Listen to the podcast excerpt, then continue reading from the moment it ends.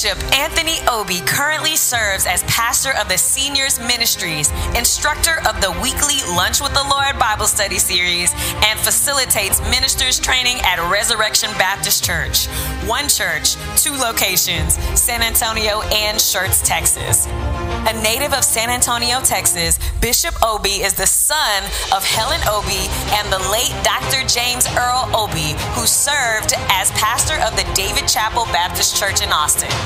He attended San Antonio College and the University of Texas at Austin before graduating in 1973 from Huston Tillotson University in Austin with a bachelor's degree in secondary education. He later attended Liberty Bible University before graduating in 1994 with a master's of theology from International Seminary's Bridgewater University. He also received an honorary doctorate in humane letters from Faith International University in Tacoma, Washington in 2008 upon delivering the commencement address to the graduating class. Bishop Obi acknowledged his call to the gospel ministry in April of 1968 at the age of 18 at Mount Calvary Baptist Church in San Antonio and began his pastoral ministry at the age of 21. He served as the senior pastor of two churches in Texas Mount Rose Baptist Church in Bastrop, Texas, and Greater Good Hope Baptist Church in Beaumont, Texas, before assuming the senior pastor leadership of the New Life Baptist Church in Lacey, Washington. Obi was consecrated to the office of overseer in the Lord's Church in 2009 and consecrated to the office of bishop in 2010 by the Joint College of African American Bishops and oversees the churches in Covenant Fellowship International. He and his wife Donna relocated to his birthplace of San Antonio, Texas upon his retirement and have been members of the Resurrection Baptist Church since August 2018. Good Hope, let's welcome Bishop Anthony Obi.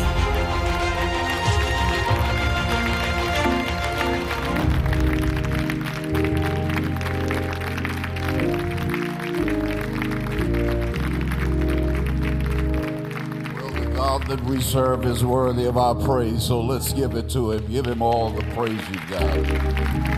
Hallelujah. Thank you so much, my friend and brother, Dr. D.Z. Cofield, and to uh, his lovely wife, Sister Cofield, to the deacons and staff and leadership of this church, and to all of you, my brothers and sisters in Christ, whether you're here or online. We thank God for the privilege of being with you here today to celebrate all of these events that you are celebrating today, beginning with Grandparents' Day. God bless you, all the grandparents. I'm so glad to have my wife Donna with me. We are grandparents. Raise your hand, babe. Yeah, she's she's she's a grandmother. She she didn't want to claim it for a long time, but uh, you know she liked to uh, she likes to let people believe that I'm a whole lot older than she is, and that I you know robbed the cradle or something. We're only six months. She's six months younger than I am. But thank God she is here with me. She goes everywhere I go. And I'm so thankful for that. I want to thank God for Sister Deborah, who has communicated with me throughout this process, and uh, she has just just been a jewel, made everything, made everything happen. And uh, you know, I, I don't know if she's up for a raise, but I'm voting.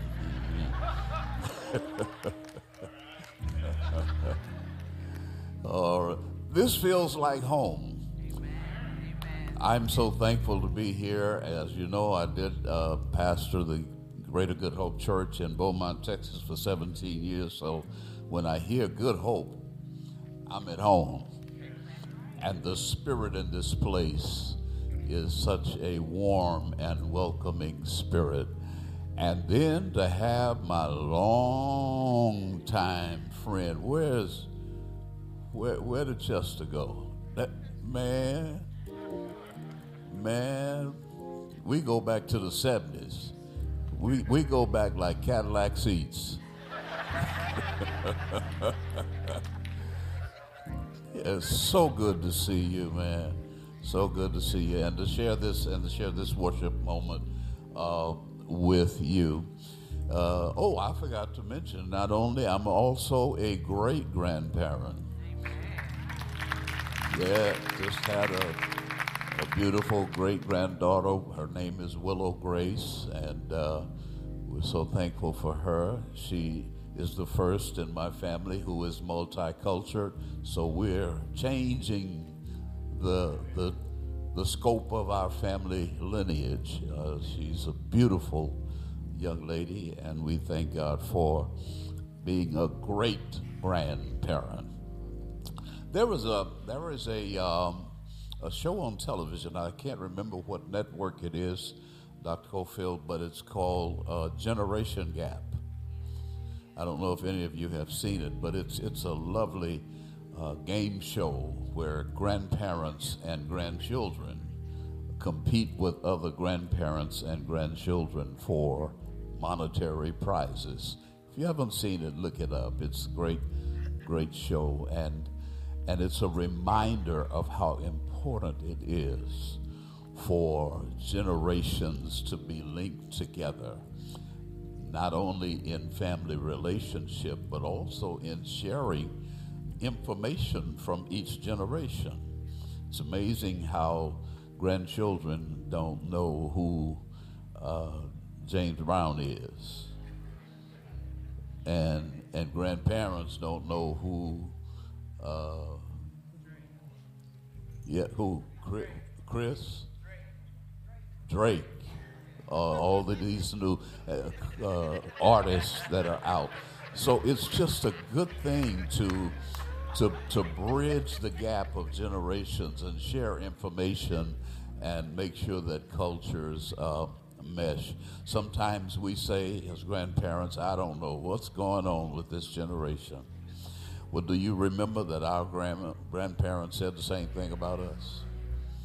And we didn't go, as they say, to hell in a handbasket. So this generation is not going to do that either, but they are different from what we are, and we need to learn that and learn how to embrace it and celebrate it. So, God bless you for having this Grandparents' Day. And I know that I'm on a time restraint. How much I'm looking for the clock. I don't. I don't see the clock. I want. I want to be out on time because I, I want to come back one day. Dr. Cofield did come out and share with us at the New Life Church in Lacey, Washington, and uh, that was my first time meeting him. But uh, I, I, can sense spirits even on the phone, and uh, even on that phone call. And the Lord said to me, "This is somebody that you need to have to come and preach." That was not uncommon. Many of the pastors who came to do the module at Faith Seminary uh, would uh, come and share with us at New Life. We were kind of the place to be uh, back in that day. And uh, I, I kind of second guessed myself after we got started. He stood there in the pulpit, uh, tall and handsome, with those light eyes and that deep voice. You know, I, I thought I had the deepest voice in my church. And he came, he came in with it, it just had to raise the mic for him and all of that. And uh, I started saying, I might have made a mistake here. but uh, but his heart was at good hope here. And uh, we thank God for just having this privilege. I got 24 minutes, so I'm going to get into it. I've had a serious nasal surgery in July 12th. I'm still recovering from it. This is my first time to even try to preach. Uh, since then, it turned out to be a five hour surgery uh, with uh, my brain was tapped and we had the danger of brain leakage. And the specialist from the University of Texas Science Center was called in it was a very frightening experience once I woke up and they told me about it. But God is still our healer. Amen. and He's still healing me right now. So I don't know how I'm going to get through this. My nose is not acting right, but I'm here to do what God will allow me to do. Uh, and so, if I can, let me just kind of make myself at home right quick. Praise the name of Jesus. Praise the name of Jesus. Here's why. Cause he's my rock and he's my deliverer. He's my strength. In him will I trust. Anybody know that? Praise the name of Jesus. Jesus. Jesus, there is something about that name. What is it? Savior, Master, Jesus.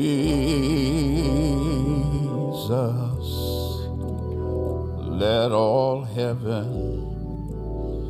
and earth proclaim Jesus, Jesus, Jesus.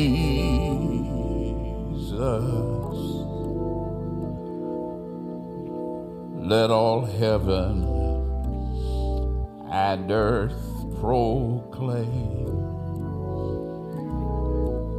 kings and kingdoms may all pass away,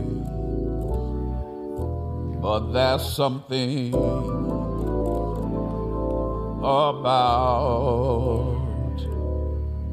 that name. Lord, in the next few minutes, I pray for your grace. I pray for your Spirit, touch my body and give it strength. Touch my mind, give it clarity. Touch my heart, let it feel your presence. I thank you for this pastor and these people and this occasion, and I pray now that your word will go forth with power. Save the lost and edify the saved is my prayer. In Jesus' name, amen. I was a little undecided about what to share, but I think the Spirit had confirmed it as Brother Chester led us in that final song. And so I'm going to share with you on this thought today grace in three dimensions. Say that to somebody grace in three dimensions. I hate to bother you with so much scripture, but I want you to turn with me to Second Thessalonians chapter 3 and verse 18. Second Thessalonians chapter 3 verse 18. Here's what you will find. The grace of our Lord Jesus Christ be with you all. Amen. And then I want you to turn to 2 Peter chapter 3 and again verse 18. 2 Peter chapter 3 verse 18 says but grow in grace and in the knowledge of our Lord and Savior Jesus Christ. To him be glory both now and forever. Amen. And finally, Revelation chapter 22, verse 21 the grace of our Lord Jesus Christ be with you all. Amen. Grace in three dimensions. Some of you who are as old as I am can remember uh, back in the 70s when movie technology reintroduced the technology of viewing movies in three dimensions. The technology was actually developed in 1922, but it it re-emerged in the 70s and the beauty of it was and the challenge to some but when you went to the movie bought your ticket you were given a pair of glasses and when you went in to watch the movie, you could only watch it by using these glasses. And these glasses gave you an illusion of reality. It literally, literally made whatever was happening on the screen appear that it was about to happen to you. It, it looked like the car was about to run right into your lap, or the knife was about to come right into your face, because it brought the reality uh, or the, the illusion of what was on the movie so close to you that it felt like it would happen to you. And that's sort of what life is like. There are so many things that happen to us that we think are real, but they're only illusions. We treat them as real, but they're only illusions. And, and, and to verify that, so many things that we fear and anticipate are things that never happen. Things that keep us awake all night, things that won't let us sleep, won't let us eat, has, have us going to the doctor to get pills uh, because of we're worried, we're concerned, we're stressing over things that we anticipate that never even happen. But I think you'll agree with me that there is something that we have that God has given us that is not an illusion, and that is His Word. Because His Word is real in all that it says. And so we have these three characters here today that talk to us about one word, and that word is grace. The Apostle Paul said grace. Peter said grace. John said grace.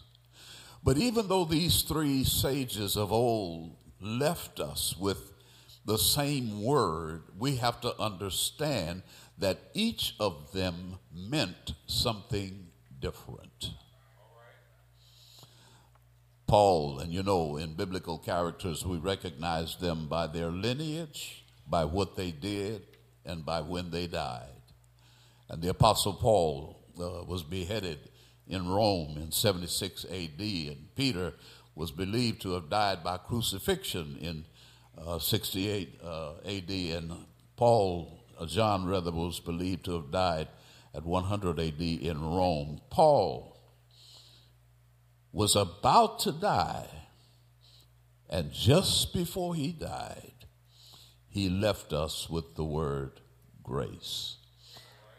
Peter, just before he left, left us with the word grace.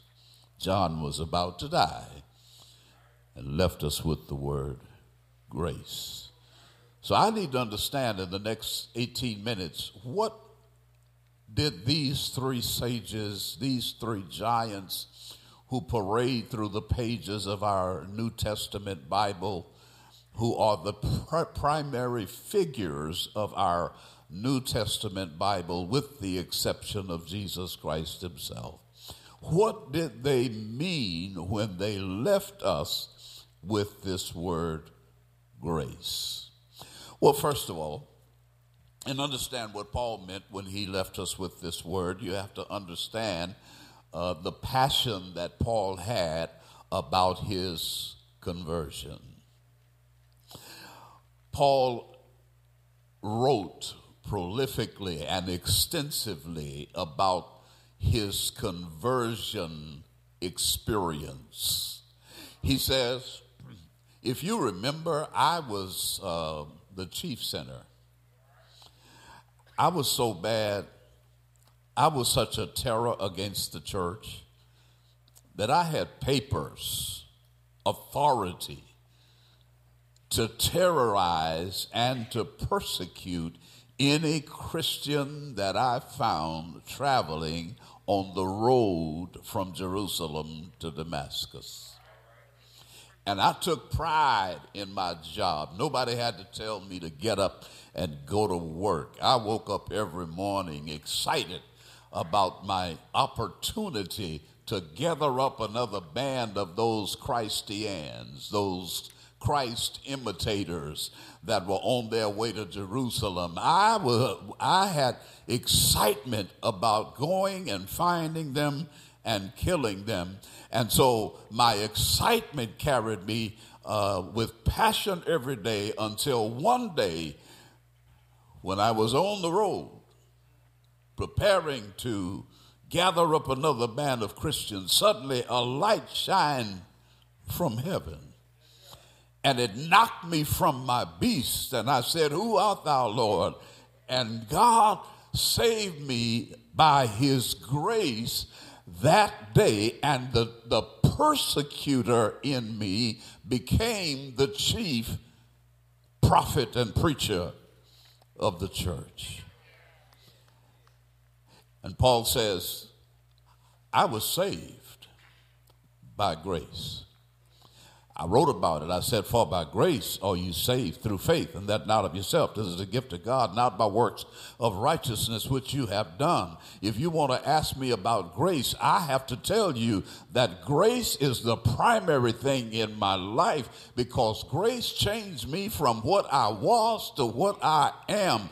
Grace changed my destiny. Grace changed the trajectory of my life. And I need to thank God every moment I have because I'm saved by grace. Is anybody here saved by grace? Paul says you need to celebrate that because without the grace of God, you would not be in this room today. Without the grace of God, you would not have the life that you have today, and you ought to celebrate every day because someday, somewhere, God met you on your Damascus road when you were about to do what you do. I need to tell you, nobody in this room decided I'm getting saved today. The grace of God the, the grace of God, I said, the grace of God met you when you were about to do what you do and snatched you from your path of destruction and set you on a new path and gave you a new life. Paul says, grace, say. Is anybody glad about that? I mean, are you really excited about your salvation? That, that, that, God didn't leave me alone. He wouldn't let me go. He, he, wouldn't, he wouldn't let me go uh, on my dangerous, destructive path, but He snatched me. And that's what we need to admit to people. I didn't just decide one morning I was going to be good, but God snatched me. Any snatched people in the house that God just took you out of what you were in and took what was in you out and made you a new creature. Saved by grace. So Paul says, Grace saves me. We got that? We agree? But then Peter meant something different when he mentioned grace. And I'm, I'm really rushing, but he meant something different. And Peter says, in order for you to understand what I meant when I used the word grace, you would have to understand the condition of the people to whom I wrote. I wrote, I wrote to people who were already saved but had discovered that in the process of living a Christian life, there were disasters, there were persecutions, there were destructions, there were trials, there were tribulations, there was stuff you had to go through just because you were a Christian. And I wonder if anybody here has had the experience that once you got saved, stuff started happening. Yeah, yeah. Stuff started happening once you got the devil got busy in your life once you got saved. He wasn't bothering you when he had you, but once you got saved, the devil got busy. He brought enemies out of nowhere, took friends, made them turn against you, started tampering with your health, started affecting the harmony in your home. Anybody had trouble? Since you've been saved. They were persecuted, they were tried, they were beaten, they were robbed, they were executed, they were crucified for the sake of Christ. But don't you remember, Jesus said, if you're going to share with me in my glory, you've got to share with me in my suffering. So Peter wants us to know that not only does grace save, but grace also keeps you that when you're going through the trials and the suffering of life, it is grace that holds you. Somebody here ought to testify that I almost lost my mind. I almost gave up. I almost turned her loose, but grace kept me from going crazy. grace kept me strong when I was weak. Grace lifted me up when I was falling. Grace has held on to me to keep me from turning back. That's a song we sang just I almost let go. The devil thought he had me, but I couldn't let go. I couldn't because he didn't let me go. Because grace held on to you. And so I remember, I remember a song we used to sing back in church that talked about these two aspects. And the first verse of that song, you sung it, Chester, said, Amazing grace. How sweet the sound that did what? That saved a wretch like me. I once was lost but now I'm found, was blind, but now I see. Thank you, Paul, for telling me grace saved me.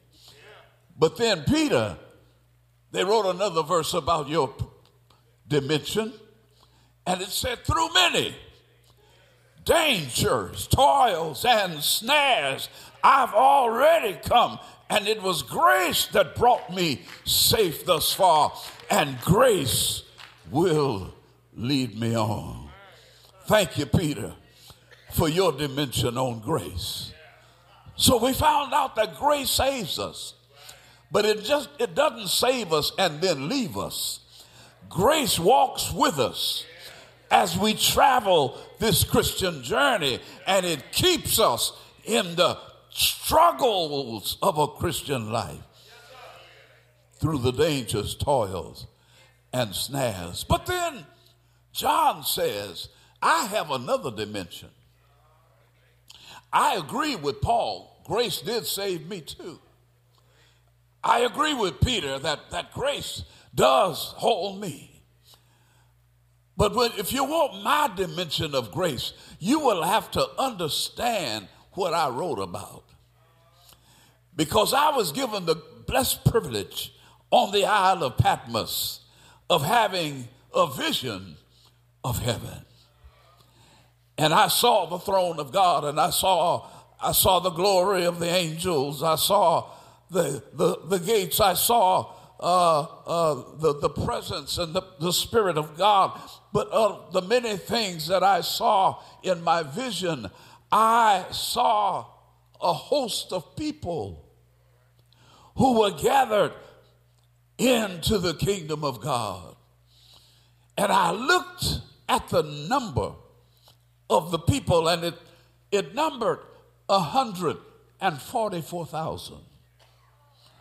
And I was puzzled. It puzzled me when I read that also, because John says, but that was not the limitation of the number. Because I looked and saw another number that was too large to number. And these were they who had come through great trial and who had washed their robes in the blood of the Lamb. I'm glad John saw that vision and saw that the 144,000 was not the complete number because if it had been, you and I would be in trouble and the Jehovah Witnesses would be right. Because they have said that the number of heaven heaven's population is 144,000 the doors are shut and nobody else can get in. But I'm so glad that John saw another number. A number that no man could number coming from the east from the west from the north and from the south and he said it was a number that had washed their robes in the blood of the Lamb. The blood that Jesus shed on the cross at Calvary when he hung and bled and died for your sins and mine. They had washed their robes in that blood. And you and I have hope today because we came to the cross. And at the cross, we found our salvation. And we have washed ourselves in the blood of the Lamb. The blood that Jesus shed for me way back at Calvary. Today, it has never lost its power. Is anybody glad for the blood? Songwriter said it reaches to the highest mountain and it flows to the lowest valley. It's the blood that gives me strength from day to day and it has never lost its power. Do you know today that there's still power? Power, wonder working power. Where is it? In the blood of the Lamb. Thank God for the blood. And I'm glad today to announce to you that because of the blood, one of these days we're going home to be with the Lord. One of these days we will join that heavenly choir that mother used to sing about. One of these days we're going home to be with God because of the blood. John says that not only does grace save me, and not only does grace keep me, but grace is coming back to take me home. Hallelujah. Yeah. Grace is coming back to take us home. And one, uh, one One of these days, when it's all over, we'll go home to be with God by grace. So I just came to tell you grace saved me. Grace is keeping me, but grace is coming back to take me home. Aren't you glad about it? About God's grace. Then the songwriter had to add one more verse. Said, When we have been there 10,000 years, bright, shining as the sun, we'll have no less days to sing God's praise than when we first begun. I'm going to be with God. Will you be there? Are you going with Him? Say yes and give God some praise for His grace.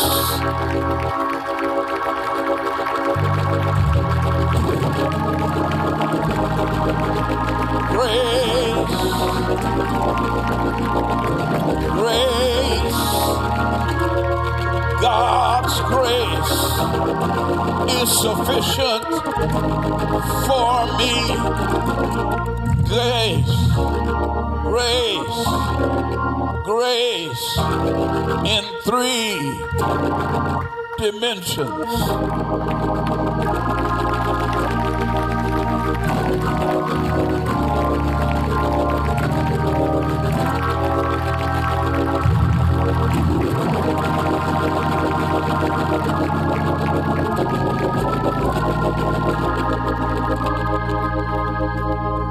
Thank